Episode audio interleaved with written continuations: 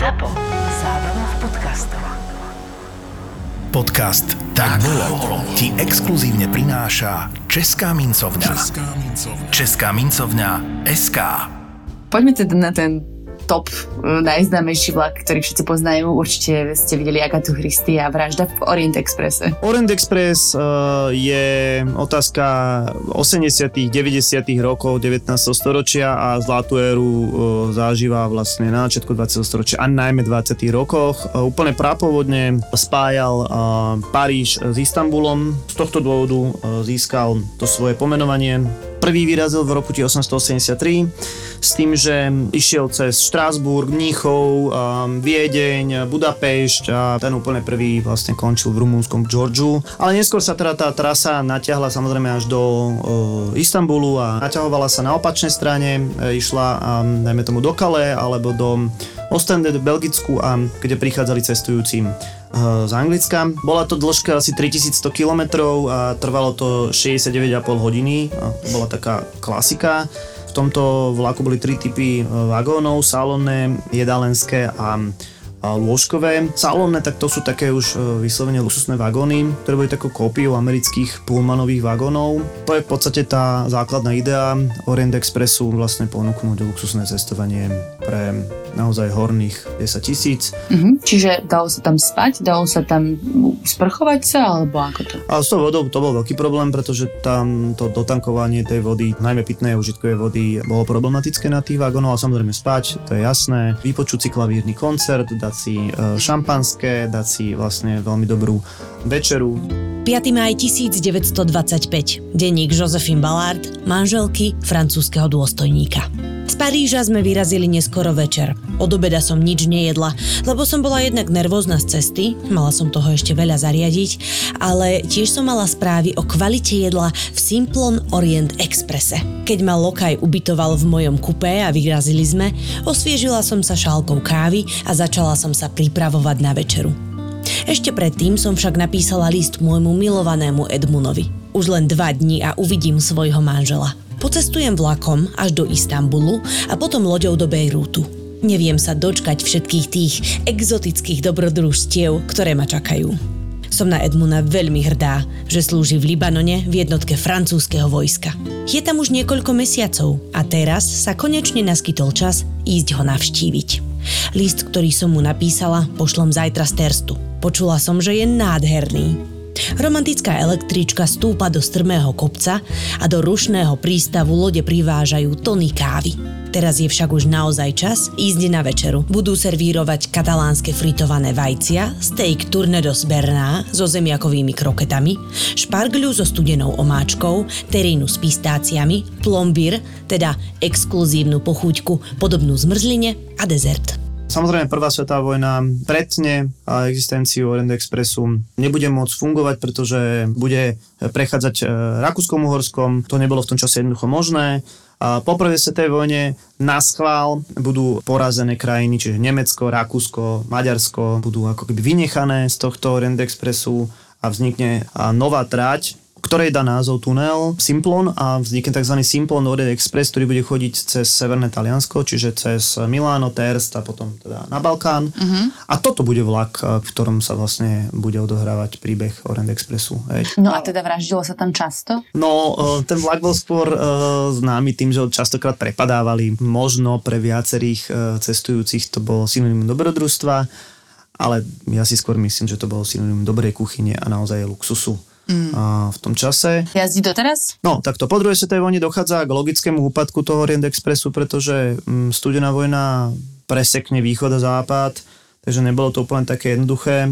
Posledný skutočný Orient Express odišiel v roku 1977, aj keď uh, odvtedy bolo viacero pokusov ho nejakým spôsobom znova postaviť, ale teda ten Simplon Orient Express končí dnes v Benátkach, tak trošku kopíruje čas tráte, tak ten je dodnes mm. ako luxusný vlak v užívaní a ja som aj v Istambule videla parkovať niečo, čo sa chcelo podobať na Orient Express. No, v roku 2015. Treba povedať, že na tej trase Paríž, Istanbul fungovalo množstvo ďalších vlakov, mm-hmm. ktoré si tak možno aj hovorili, hej, ale, Ale nie je to ten ten skutočne bol len jeden. Hej, Jasné. No, jasné. Sme opäť v dejepisnom podcaste Tak bolo. Budeme sa rozprávať o histórii železníc a vlakov. Vynález železnice alebo párnej lokomotívy, ak tak môžem povedať, e, súvisí s priemyselnou revolúciou, ale železnica, alebo teda kolajnice a nejaké vozíky a, a vlak, keď by sme to tak mohli povedať, e, samozrejme sa používal už e, storočia predtým, najmä v bánictve. Storočie predtým, čiže najprv si povedzme priemyselná revolúcia je 19. storočie, približne v ktorej časti. Takto, priemyselná revolúcia začína ešte mm, povedzme v 70., 60., 70. rokov 18. storočia v Anglicku, hej, tu sú aj nejaké také úplne prapočiatky tej páry. Pán e, Watt, alebo teda Watt, e, vynájde párny stroj. Najskôr sa tá priemyselná revolúcia bude, bude objavovať v textilnom priemysle a neskôr teda preskočí aj do dopravy. A postupne sa nám teda začínajú už teda v 19. storočí objavovať prvé párne lokomotívy, ktoré chodili po kolajniciach. Neboli veľmi spolahlivé, kľudne môžeme spomenúť tzv. bavkajúceho Billyho. To bola taká lokomotíva z roku 1813, e, ktorú skonštruoval William Hadley. Ona bola veľmi hlučná a e, naozaj aj veľmi, teda neekologická z dnešného hľadiska, e, naozaj... To si hovoril, že všetci ľudia, čo bývali vtedy pri železnici, keď vešali von nejaké prádlo alebo postelnú bielizeň, tak to bolo úplne čierne a nedalo sa to už vyprať. to ešte do hlbokých 50 60 rokov 20. storočia to bol veľký problém.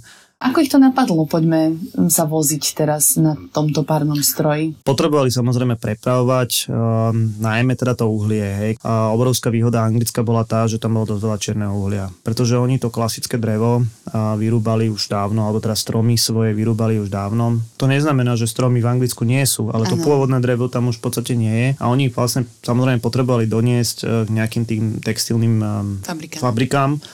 Ale nebola všade tá para rozšírená. Mm, Ja narážam na to, že vlastne ešte predtým predchodca nejakej takéto železnice bola konská železnica. Konská železnica dlho konkurovala párnej železnici, a dokonca ešte v 30. rokoch, alebo teda povedzme 20, koncom 20. rokov 19. storočia sa odohrávajú súťaže medzi a, konskou železnicou a párnou železnicou, ktoré väčšinou tie kone vyhrávali, mm-hmm. čo je teraz smiešné na dnešné pomery. Áno, e, kôň bol celkovo alternatíva ku nejakému pohonu, ale samozrejme koň potreboval niečo jesť, koň potreboval piť a samozrejme teda koň bol vyčerpaný, zatiaľ čo ten stroj, eh, pokým mal dostatok paliva, tak išiel kontinuálne. To už bolo, ako si spomenul, koncom 20. rokov 19.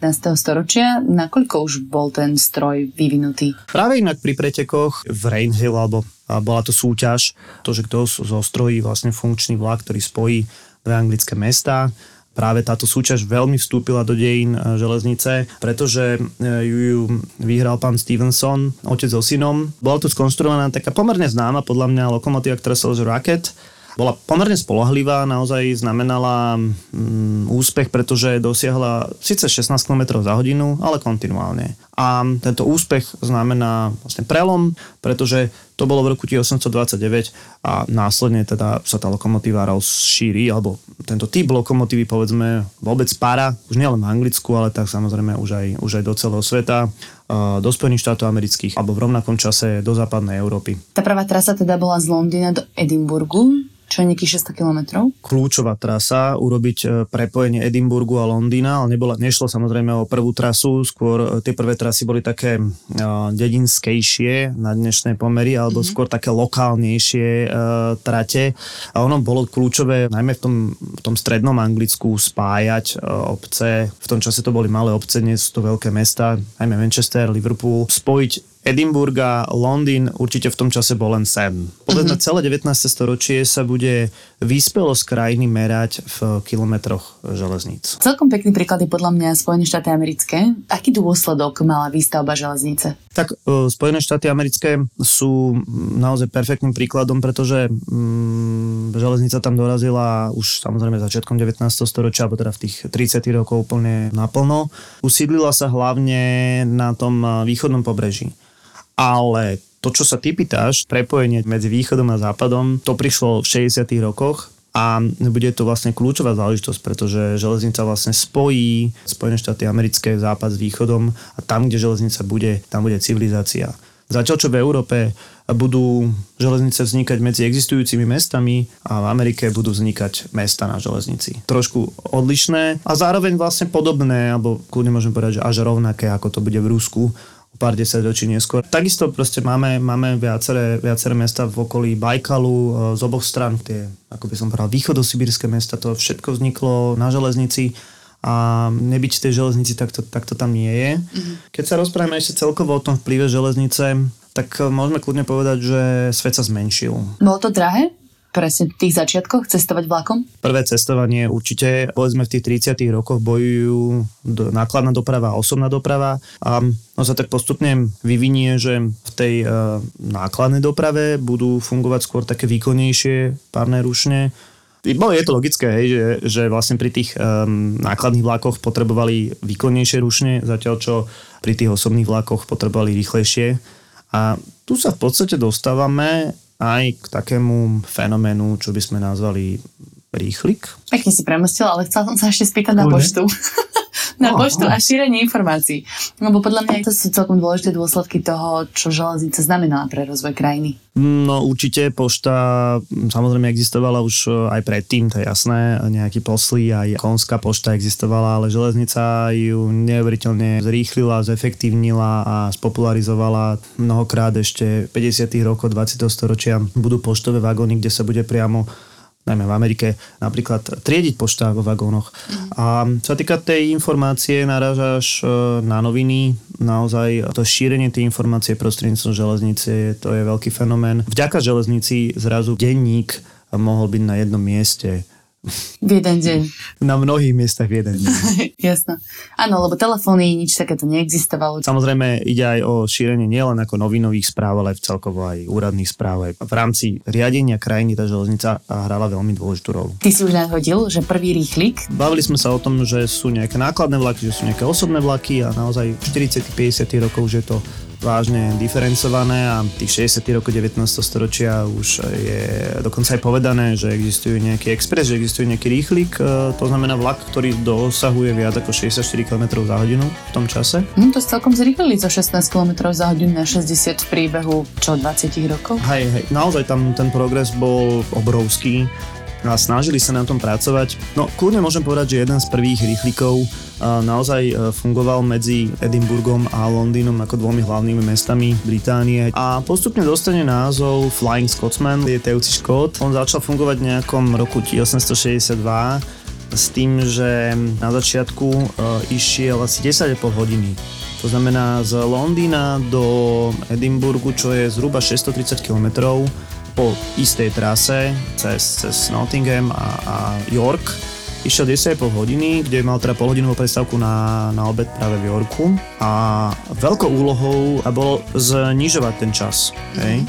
V 20. rokoch sú už teda výrazne nižšie. V 20. rokoch 20. storočia. 20. rokoch 20. storočia už sú neviem, na 8-7 hodinách. Je to samozrejme konštrukciou dobrých lokomotív, ale aj takým vecí, napríklad, že menili rušné vodiča či toho kuriča počas jazdy, pretože zrazu človek bol ten, ktorý sa unavil a bolo treba vymeniť. Ako teda vyzeral tento Flying Scotsman a myslím nielen lokomotívu, ale aj celý vlak? Poďme si na takú prechádzku. Dobre, nebol to klasický luxusný vlak, boli tam v podstate od začiatku tri triedy. V prvej triede bolo samozrejme samostatné kúpe. Každé kúpe malo vlastný vchod zvonku. Mm-hmm. Tie vagóny boli podstatne menšie, myslím tým kratšie bol tam sprievodca, ktorý sa staral o komfort. V tej prvej triede to sa v skutočnosti bavíme o mm, high society, ktorá, dajme tomu, obchodovala medzi Londýnom a Edinburghom. Druhá trieda bola stále v rámci nejakých kupé, avšak e, už teda menej, by som povedal, luxusne vybavená a tretia trieda v podstate už bola bez, bez kupé a existoval tam samozrejme jedalenský vagón a máme na palube aj holiča, respektíve holictvo. Čo mi príde dosť nebezpečné, si mi prikladať britvu na krk v idúcom vlaku, ale v poriadku. Ideme na americké železnice. Tam sme si hovorili o tom, že to malo naozaj veľký vplyv na rozvoj miest. Zaujíma ma, ako teda vyzerali tie americké železnice, pretože, no teda neviem ako ty, ja som videla Vinetua, ktorý sa rozhodne netočil v Spojených štátoch, ale v každom prípade áno, železnica železnica tam bola dôležitá a tam sa diali všetky tie prepadávačky. Najprv to boli nejakí gangsteri, indiáni potom útočili, tak trošku ma zasať do tohto deja. Viny to je veľmi dobrý príklad na také predstavenie si toho, ako sa tá železnica stávala, ale aby sme to zasadili do nejakého časového rámca, e, sú to 60. roky 19. storočia, to budovanie teda tej, tej transkontinentálnej alebo transamerickej, transpacifickej železnice, e, čiže je to obdobie po americkej občianskej vojne. Dobudovaná bude táto železnica v roku 1869. Naozaj treba brať to, že hustá železničná sieť existovala povedzme v Novom Anglicku alebo teda na tom východnom pobreží Ameriky, kde môžeme kľudne povedať až po Chicago ale nebolo to nejakým spôsobom prepojené s Kaliforniou, so San Franciskom, ako v tom čase možno najdôležitejším bodom, že bolo treba spojiť východ so západom, boli vytvorené dve spoločnosti vlastnené štátom a tieto vlastne budovali tú železnicu jedna zo západ na východ. A tomu spojeniu teda dochádza v roku 1869. Jedna dôležitá vec, ktorú asi Karl May neupozornil, neviem prečo, dosť intenzívne to stávali e, čínsky robotníci mm-hmm. alebo teda azijskí robotníci. Naozaj uh, to je fenomén, ktorý bude rovnaký aj v Rusku, teda pri budovaní transsibírskej magistrály, že veľká skupina robotníkov budú robotníci z Ázie. No a teda dochádzalo tam k stretom s tým pôvodným obyvateľstvom, hej? Áno, dochádzalo, dochádzalo samozrejme indiáni to brali Indiáni rôzne, rôzne kmene to brali ako zasahovanie na svoje teritoria. Samozrejme uvedomovali si, že ten vlak šíri americkú kultúru, alebo respektíve, že potláča tú indiánsku kultúru, takže jednoznačne máme príklady útokov na, na železnicu a samozrejme, že máme príklady aj e, útokov, a to už bude samozrejme v čase, kedy železnica bude fungovať, Um, banditov, áno, prériových banditov. Nazvime to prériových banditov, ktorí budú prepadávať samozrejme tie vlaky z, z istných dôvodov. 3. august 1878, článok v novinách The Idaho World.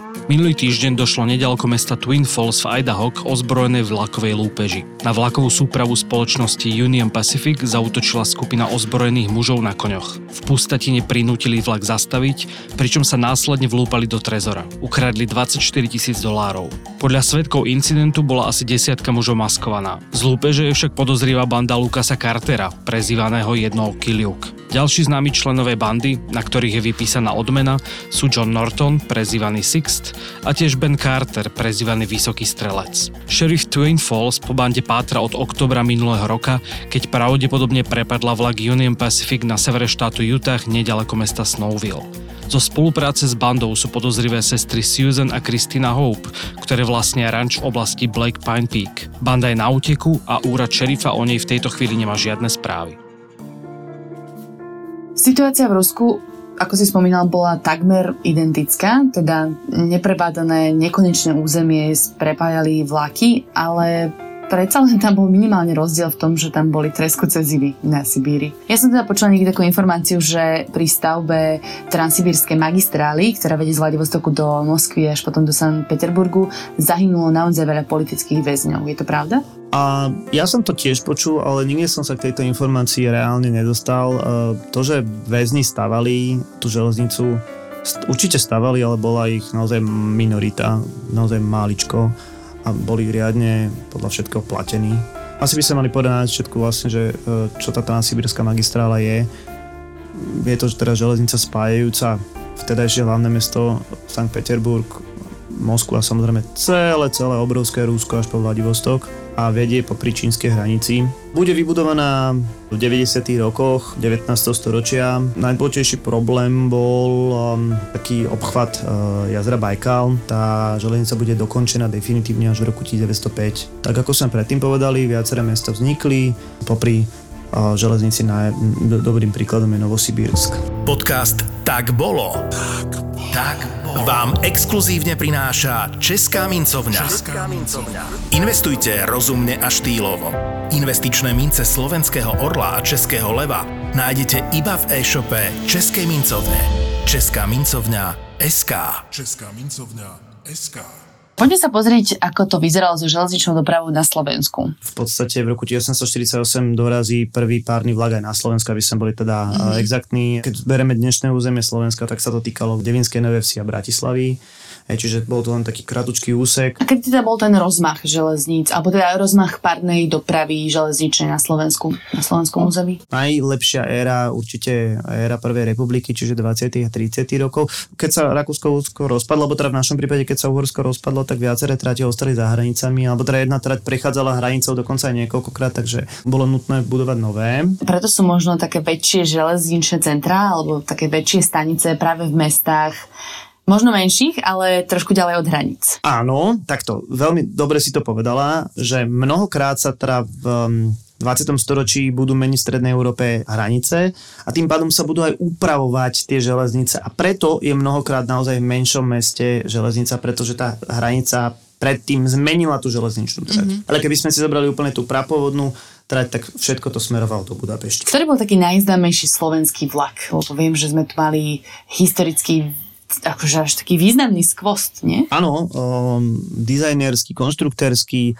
aj keď ťažko povedať, že to bol slovenský, bol to československý vlak, volal sa Slovenského strela. Také autobusy na železnici, hovoríme o jednom vlaku, ale budú to vlastne dve súpravy. Spájali Bratislavu s Prahou medzi rokmi 1936 a 39 a možno to naši posluchači niekedy videli, boli to také ikonické, naozaj veľmi aerodynamické, mali vpredu taký veľký československý znak. Môžeme povedať, že išlo o rýchlosť, o luxus, ale bola to veľmi prestížna záležitosť. Listok stal 100 korún, to nie je až také šokujúce, ale dajme tomu, že bežný, bežný plat vtedajšieho robotníka bol 600 korún, takže ten vlak bol pomerne drahý. Vyrážal skoro ráno, tak aby bol v Prahe zhruba čo je o 10 a naopak odchádzal z Prahy o 6. večer, aby bol v Bratislave neskoro večer. To znamená, sa hovorilo, že mnohokrát je to pre slovenských politikov, ktorí chodevali do Prahy. Mal pomerne malú kapacitu. Neboli tam kupé, boli tam, boli tam klasické... Otvorený vagón. Otvorený mm-hmm. vagón. Dosť prestížna záležitosť aj pre ručné vodiča. Išlo to naozaj dosť rýchlo a treba povedať, že to bolo aj veľmi spolahlivé. Jazdilo to v každý pracovný deň, čo znamenalo v Prvej republike pondelok a sobota a tých 497 km urobilo za 4 hodiny 50 52 minút s tým, že podarilo sa to neskôr na konci toho funkčného obdobia skrátiť na 4.20, to znamená, že to je naozaj uh, veľmi dobrý čas. Mm. Tým, že ten vlak premával pomerne krátko, tak máme dosť podrobne zaznamenané nehody. 10. október 1936. Denník Karla Jánskeho, rušňovodiča slovenskej strely. Bol to hnusný deň už od rána. Aspoň, že konečne prestalo pršať. 5 posledných dní v jednom kuse lialo a taký začiatok septembra si veru nepamätám a dozaista ani môj otec a dedo by sa nepamätali. Rána cesta bola v poriadku, ale na spiatočnej, podvečernej, z Prahy do Bratislavy som zrazil svíňu boha jeho. Čo by ste si predstavili, keď toto povie rušňovodič? No, že svinia vbehla na koľaje, či už zatúlaná, ošípaná, alebo nedaj Bože, divá svinia. Ale kdeže? Za Brnom na Břeclav sa na mňa z posledného vagóna nákladného vlaku, ktorý som minel, vyvalila obrovským skokom, hádam 200-kilová svinia, ktorá letela vzduchom, zúrivo kvičiac a zrámovala mi celý bok karosérie. Panenka Mária aj všetci svety stáli pri mne. Keby trafila predné sklo, bolo by po mne. Zajímavá informácia, po druhej svetovej vojne sa obe tie súpravy využívali rôzne. Jedna z vecí e, vozila novinárov a viacerých československých predstaviteľov na norimberský proces vojnovými zločincami. A prednedávnom bol rekonštruovaný, takže super, že sa, to, že sa podarilo ako stroj zachrániť. Tieto vlaky teda, napríklad keď, keď, keď si spomenul, že vozili novinárov na norimberský proces, tak vôbec počas vojny uh, mali vlaky taký veľmi špecifický význam a objavili sa v rôznych historických konotáciách, ktoré sú podľa mňa celkom významné. A ja by som vás spomenula napríklad vlak v Kompienskom lese. Vagón. Vagón je vlak. Inak uh, vlastne vlak, vagón v Kompienskom lese patril spoločnosti, ktorá prevádzkovala Orient Express. Bol to vagón, ktorý bolo podpísané prímerie po prvej svetovej vojne a asi je známe, že keď Hitler vlastne porazil Francúzov v roku 1940, tak si dal tú námahu, vytiahol ten vagón z múzea, postavil ho na pôvodné miesto a nechal dosť potupne Francúzov podpísať kapituláciu na rovnakom mieste, ako to Nemci urobili v roku 1918. Bitka o poloostrov Westerplatte nedaleko Gdaňska bola prvým stretom druhej svetovej vojny. Polskí vojaci z Westerplatte sú dodnes vnímaní ako symbol udatnosti. Zle vyzbrojená posádka, majúca necelé dve stovky mužov, totiž celý týždeň vzdorovala trom tisíckám nemeckých vojakov, ktorí útočili z mora, zo zeme aj zo vzduchu. Bitka o Westerplatte. Zlatá, poluncová minca Českej mincovne z cyklu Vojnový rok 1939. Túto kolekciu štyroch mincí doplňajú zlaté mince Protektorát Čechia Morava, Zimná vojna a bitka pri Rio de la Plata, venovaná prvej námornej bitke druhej svetovej vojny. Všetky zlaté mince zo série Vojnový rok 1939 nájdeš v predajniach a e-shope Česká mincovňa SK. ZAPO. Zábrná v podcastovách.